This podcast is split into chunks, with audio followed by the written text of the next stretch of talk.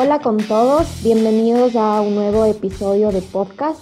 En este podcast trataremos sobre la discriminación en el fútbol del Ecuador y tenemos un invitado muy especial que es Patricio Vinuesa. A continuación mi compañero les contará un poco más de su trayectoria. Patricio, como le conocen eh, de, apodo y de, cariño le dicen Merito, eh, participó en las divisiones menores de liga, debutó a los 16 años en primera categoría, igual en liga. También fue preseleccionado al Ecuador sub-17 y tuvo un paso por el Club América y la Universidad Católica. Actualmente es eh, profesor, es preparador de arqueros y ha, estado en las divisiones menores de Liga, también ha participado en las escuelas de Liga y el municipio de Quito y además es preparador de arqueros en, actualmente en el equipo de la Universidad San Francisco de segunda categoría. Además también participó como preparador de arqueros en el equipo de femenino igual de la universidad y en el club de las ñañas. Entonces, buenas noches, Merito. Hola, Carlitos, buenas noches con todos. De nuevo es un gusto y un placer tenerle aquí. Y vamos a empezar con las preguntas. Mi compañera y yo le vamos a hacer las preguntas alternando. Bueno, comienzo entonces. La primera pregunta es, ¿cómo fue que desarrolló el gusto por el fútbol? Eh, bueno, el gusto era desde muy pequeño. Me gustaba mucho jugar a, la pelota. Eh, en mi casa y mi familia son algunos jugadores también, futboleros, entonces me dio bastante el gusto de, jugar al fútbol. Sí. Chévere, Merito. La segunda pregunta es, ¿qué apoyo recibió desde sus inicios en el fútbol? Puede ser por parte de familia, amigos, etcétera. Eh, el, apoyo, el, apoyo fue eh, incondicional de mi familia, de mi, más de madre, me, ayudaba en todo, en unos campeonatos que había por, por Chimbacalle. Entonces, mm, ella era la, fan número uno mío y me apoyaba en todo. Después ya fue mi padre y después ya eh, mis amigos que ya les conocí, pero el, lo condicional fue, fue mi madre que me ayudó en todo esto. Qué bonito. Tal vez recibió algún tipo de apoyo externo de alguna marca, alguna institución o, algo? No, no, no, no, no recibí nada porque, bueno, hace mucho tiempo no, no había mucho, no, no, no auspiciaban mucho. Entonces solo era por el cariño que uno tenía la pelota o por jugar y todo eso. Entonces eh, me escriben en los campeonatos de Colacao entonces ahí nos daban los uniformes y todo, entonces no, no teníamos, no tenía ningún apoyo de, ninguna marca. Chévere, Merito, interesante. Sí, Anto, por favor. Eh, ¿Usted llegó a jugar eh, a nivel profesional? Y si es así, ¿cómo fue la experiencia? Bueno, la experiencia fue muy, muy, muy, muy bonita porque, bueno, empecé eh, jugando barriales, empecé jugando en Chimbacalle, todos conocerán, en Chimbacalle salieron los buenos jugadores, hasta los boxeadores. Entonces de ahí me fui a, eh, un, campeonato y me escogieron en, liga. Entonces hubo unos tres equipos que querían que vaya a, jugar con ellos cuando tenía casi 10 años. Entonces yo, yo fui a jugar en liga hice las divisiones menores ahí. Entonces, ahí fue ya que empecé mi carrera futbolística y a los 16 años eh, yo ya debuté en el primer equipo. Eh, las experiencias hasta ahorita las tengo porque irse a concentrar con, un equipo profesional, sentir que, que te dan el, material, que te dan las cosas, que viajas, que vas a un hotel, eh, que está un estadio lleno, que vas a un camerino y sientes, sientes la adrenalina muy, muy hermosa, muy chuta. Es una sensación muy hermosa, muy hermosa. Que hasta ahorita no lo puedo olvidar, ¿no? Que uno tiene y, y como entrenador casi comparto con la mayoría de, de, de los muchachos que les tengo que eh, le estoy entrenando. Mientras usted eh, ya comenzó a jugar profesionalmente, ¿seguía con sus estudios o ya dejó al lado los estudios y se dedicó 100% al fútbol? Eh, no, no, yo seguía con, con los estudios. bueno, yo vengo de, de, una familia muy humilde. somos tres, somos cuatro hermanos y una mujer. Entonces, mi, padre no tenía para darme el estudio. Entonces, como vieron los de liga que tenía cualidades y todo, y yo ya eh, iba a ir a la sub-12 y yo iba a pasar a colegio, yo ya me iba a retirar ya, porque tenía que ir a estudiar en, una escuela, eh, no era pagable, entonces porque mi padre no nos podía dar. Entonces los de liga me, ayudaron para yo poder estudiar en, el colegio Spellman. Entonces, bueno, me acuerdo igual, ¿no? Que mi padre fue conmigo a hablar con los dirigentes y mi papi les dijo que él no podía pagar nada.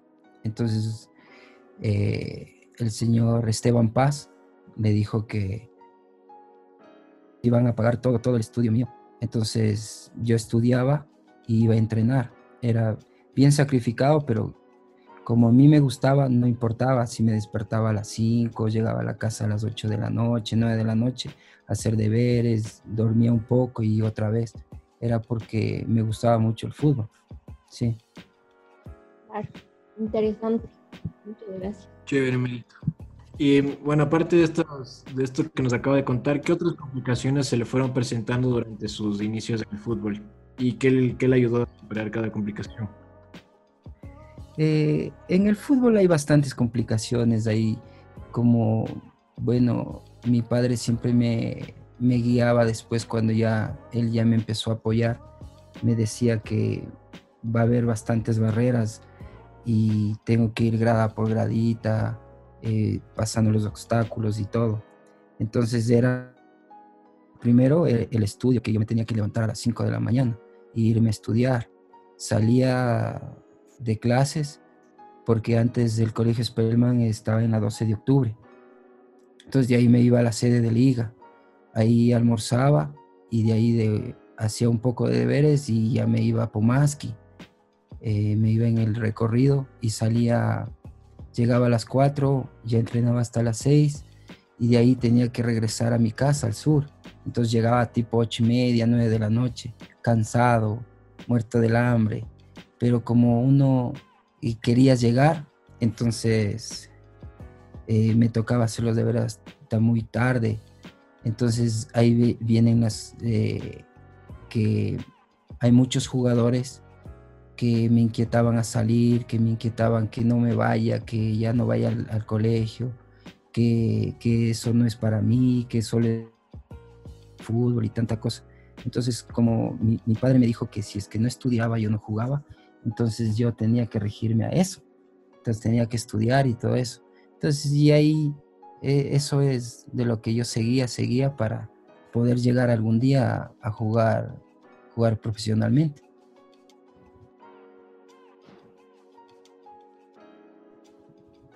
Chévere, Benito. Sí, sacrificado. Toda carrera, creo que en el mundo del deporte es sacrificada. hay que, dejar a, lado algunas cosas para poder mejorar como deportista. Sí, sí, sabe que eh, a veces podía, tenía, tenía que ir a jugar o eh, en el barrial, ¿no? Que a veces como ahora contratan a muchos jugadores para ir a jugar en el barrial, así, me iba, a veces no me iba, por estar concentrado, no me iba a fiestas, no me iba a cumpleaños, como era eh, peladito, no me iba a cumpleaños, eh, me quedaba en la casa, mi papi me decía, ya, pues nos quedamos.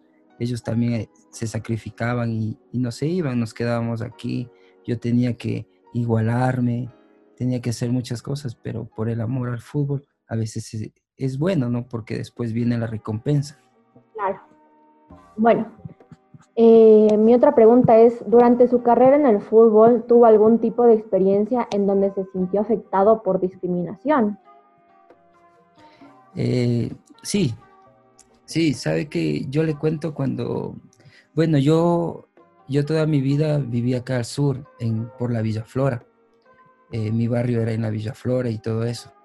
Entonces, yo cuando ya fui a jugar a liga, eh, en liga, como se dice, había pura gente de plata, pura ñado.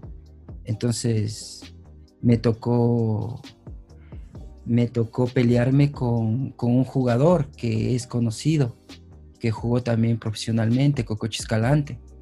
Entonces él tenía 11 años y, solo por, por, no darle el asiento eh, me insultó, ¿no?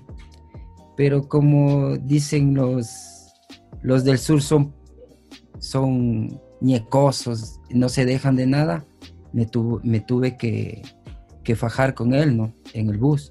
Y después todo el equipo se puso en mi contra, se eh, fueron a hablar con el profe, me dijeron que yo era así, asado. Entonces el profe me dijo que, qué ha pasado. Le dije que yo, yo no he sabido qué ha sido el asiento de él, pues, del bus. Y, y él, él me faltó al respeto, entonces tuvimos que irnos a las manos. Entonces él me felicitó, él me dijo que, que el fútbol va a pasar muchas cosas y no esto, sino que va a pasar muchas cosas más. Entonces eso tengo la experiencia cuando yo tenía casi 11 años, cuando yo fui a liga. Pero ya de lo resto después ya no, no tuve nada de, de esa discriminación, de nada de eso. ¿Y no tiene ningún resentimiento contra estas personas?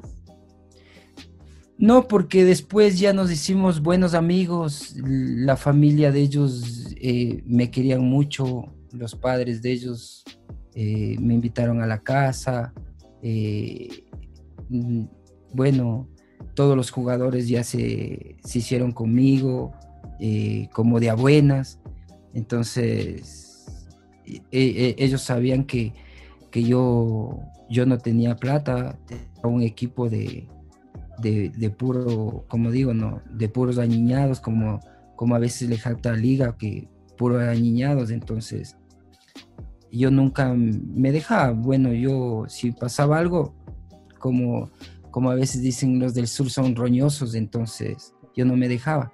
Entonces, eh, después ya ellos mismos, los padres, todo, entonces fui como un ídolo para ellos, porque como yo, yo tapaba súper bien, entonces yo les salvaba de algunos campeonatos, de algunos partidos. Entonces los padres de los jugadores y los jugadores me querían mucho. Sí. Chévere, Benita, interesante. ¿Y usted cree que actualmente la discriminación en el fútbol y en el deporte en general ha disminuido, se mantiene o tal vez ha aumentado? Sabes que yo pienso que ya ha bajado bastante, bastantísimo a nivel mundial ha bajado bastantísimo. Antes sí había bastante discriminación eh, de la raza, de, como dicen, de los cholos, de tantas cosas, ha bajado bastantísimo. Porque ahora ya hay buenas escuelas, hay buenos entrenadores que ya están siguiendo eh, cursos, se están preparando mejor.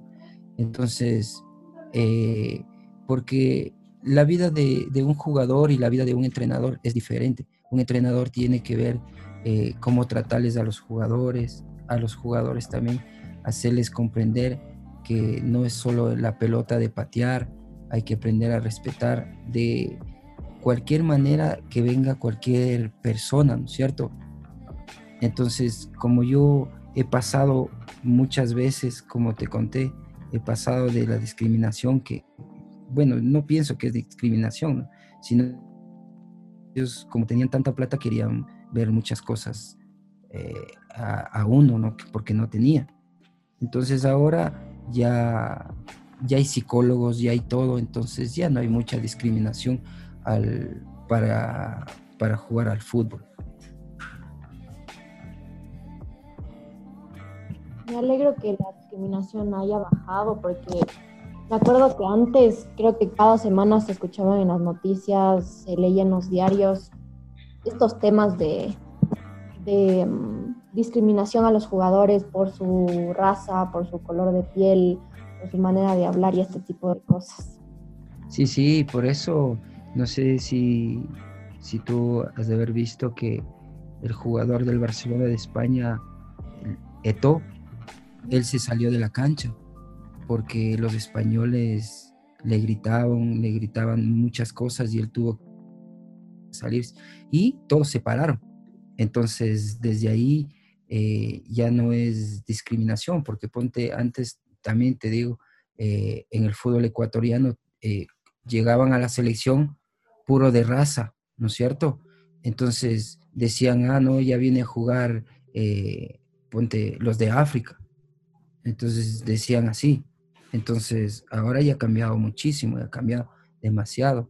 Y yo creo que ya no se oye mucha discriminación en el fútbol ya. El reciente caso de Neymar con Mbappé, me parece que es, en el París, donde ah, Neymar se burló de los labios de Mbappé, que le comparó con una tortuga ninja. Yo creo que eso fue fuego en todas las redes sociales y todos los programas deportivos, porque hasta le sancionaron, me parece. Yo, verdad, ¿sabes qué? Lo que yo pienso de eso es que ahorita el, fútbol, para ir a jugar en Europa, para ir a jugar, uno tiene que trabajar desde las divisiones menores súper bien, ¿no es cierto?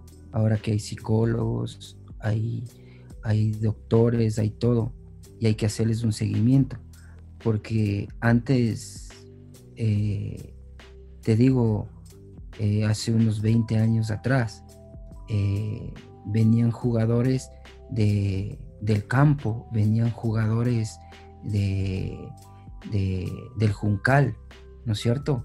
Y ellos ver que jugar profesionalmente y tú cojas un, pongamos unos 10 mil dólares de la noche a la mañana, vos no sabes qué hacer.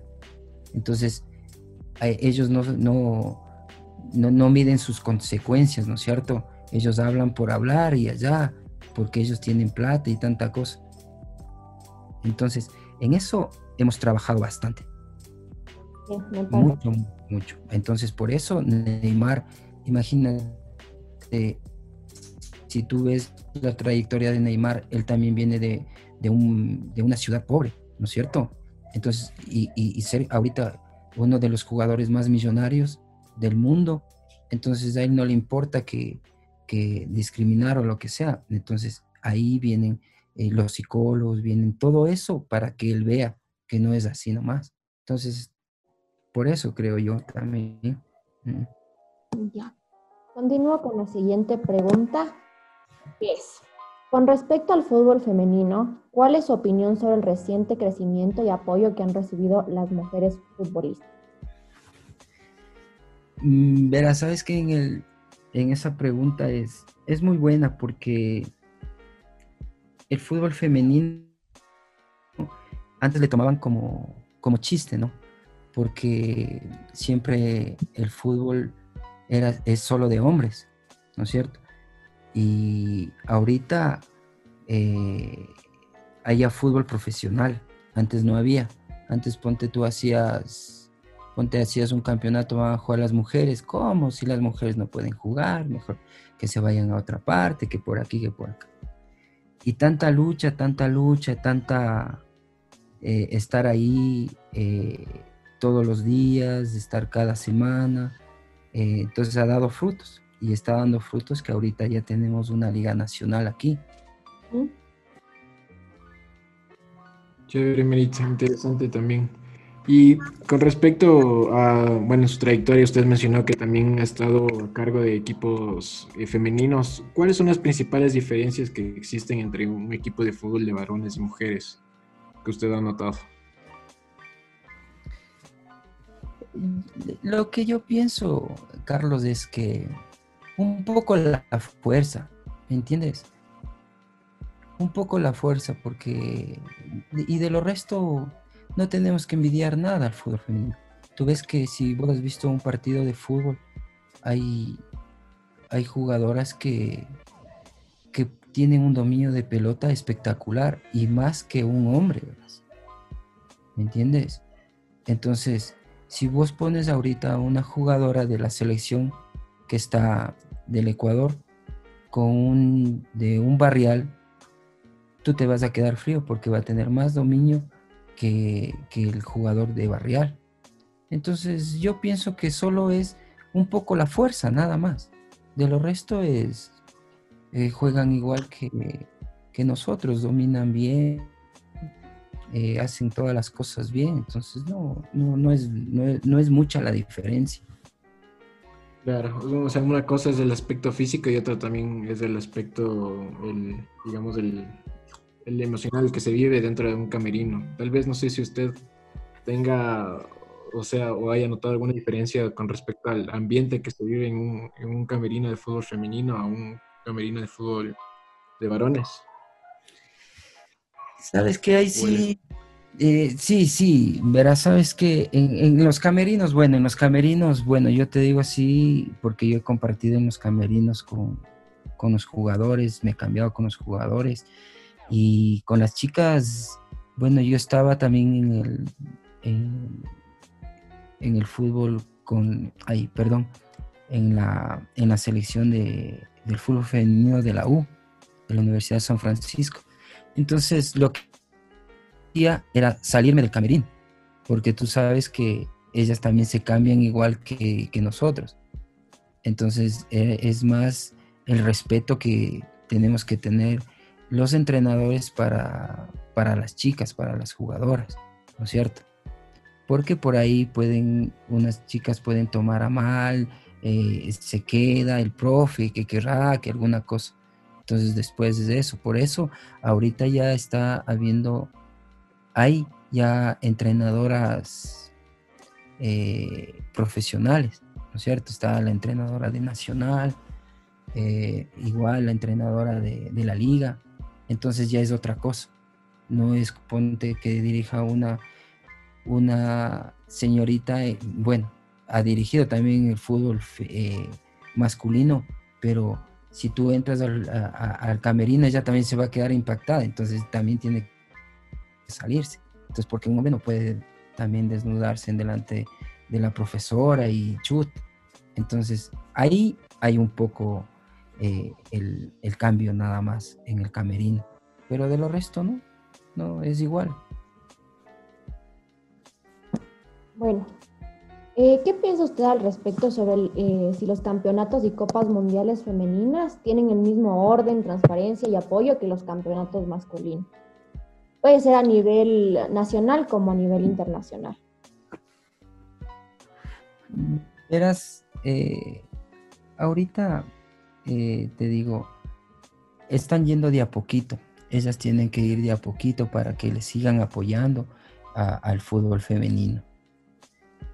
Justo pasó la pandemia, no sé ustedes si le conozcan a la, Fernanda Vázquez, de, es dueña del equipo de las ñañas ella ha estado haciendo todas las cosas, ha estado ayudando para que se haga el, fútbol femenino, eh, que haga los campeonatos. Eh, ahorita mismo, imagínate, algunos equipos no tienen el apoyo para jugar el campeonato femenino, ¿no es cierto? Entonces, si hay un poco, yo veo un poco que no hay mucho apoyo. Entonces toman así, así, y después cuando uno aquí, yo te digo de aquí, cuando uno va a jugar una Copa Libertadores, eh, ah, y ustedes han de haber visto la Copa Libertadores que hubo aquí, está, quedó campeón un equipo de, el equipo del Cuenca y, quedó vicecampeón las ñañas. Entonces vinieron los equipos de afuera y, a nosotros nos pasaron por encima.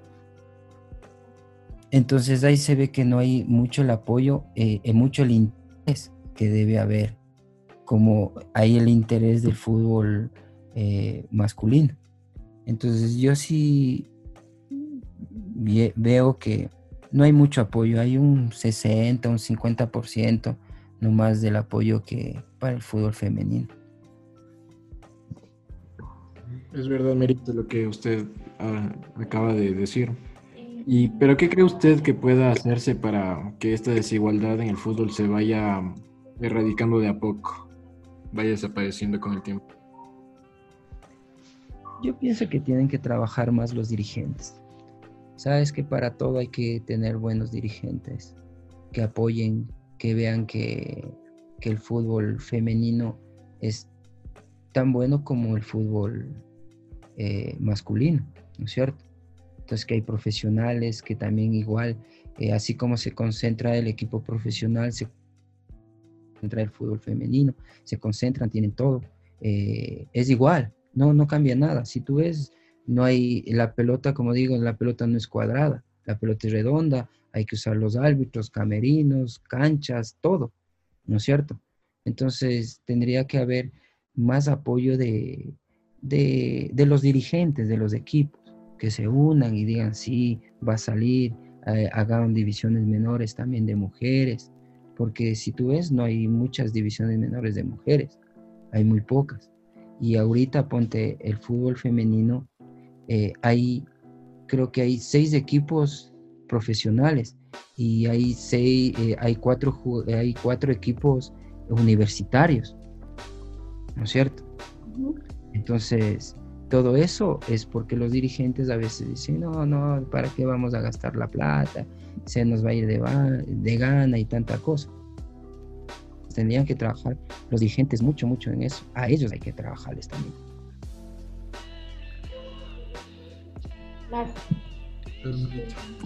Y bueno, para ir terminando, eh, Anto, sigue tú con la, con la última pregunta para después de despedirnos y finalizar el podcast. La última pregunta es, ¿qué consejos daría usted a las mujeres que aspiran a ser jugadoras profesionales de fútbol en el Ecuador? Verás, el consejo es que, que tengan un sueño, el sueño que ellas quieren, ¿no es cierto? Ser jugadores profesionales y no dejen el estudio, que sigan adelante, que cumplan sus metas, que el fútbol es bien bonito, hermoso es el fútbol. Eh, y si es que ayudas con el, con el estudio, es, es, espectacular. Entonces, si alguien ha tenido algún tropiezo o algo, eh, que siga luchando, que siga porque se va a abrir las puertas. Y que ahorita que están jugando este el campeonato que vean que se motiven que vean que si pueden que hay algunas chicas eh, que están eh, ya, ya jugaron en Brasil eh, creo que antes de ayer que que vean que si pueden porque igual como te digo yo también tuve un sueño de jugar profesionalmente pero tuve que entrenar entrenar entrenar y dando gracias a Dios llegué y, te llevas lindas cosas, ¿no es cierto? Llevas amigos, llevas amigas, entonces igual en el fútbol es así. Y a las chicas que están empezando, que le den, que le den y que le den ñeque hasta el último. Y con el estudio va a ser hermoso. Chévere, Merito. Muchas gracias, le agradezco un montón. La verdad, muy interesante la, la, bueno, las palabras que usted nos ha podido dar. igual ha sido súper educativo y, y sobre todo mucha ayuda para la gente que va a escuchar esto. Creo que es un gran aporte y tal vez una, una experiencia más de la cual se puede aprender y sacar mucho, mucho para las personas que quieren iniciar en, en, el fútbol y sobre todo las mujeres que están empezando. Y muchísimas gracias Patricio por, por aceptar la entrevista sobre todo y por compartirnos un poco de su historia, compartirnos su opinión y darnos a conocer nuevas cosas que no sabíamos que pasaba en el país. Y me parece, me parece chévere todo lo que nos ha contado, la verdad. Muchísimas gracias. Igual, un saludo muy grande. Eh, muchas gracias. Estoy para, para cualquier eh, reunión, cualquier cosa, para cualquier charla, para ayudarles y sigan ustedes también adelante, que eso es muy bonito y que Dios les bendiga, ¿no? Sí. Gracias, Merito. De nuevo, una vez más, agradecerle por la entrevista y para la próxima estamos hablando. Que se cuide mucho. Gracias a todos. Nos vemos en otra edición de podcast.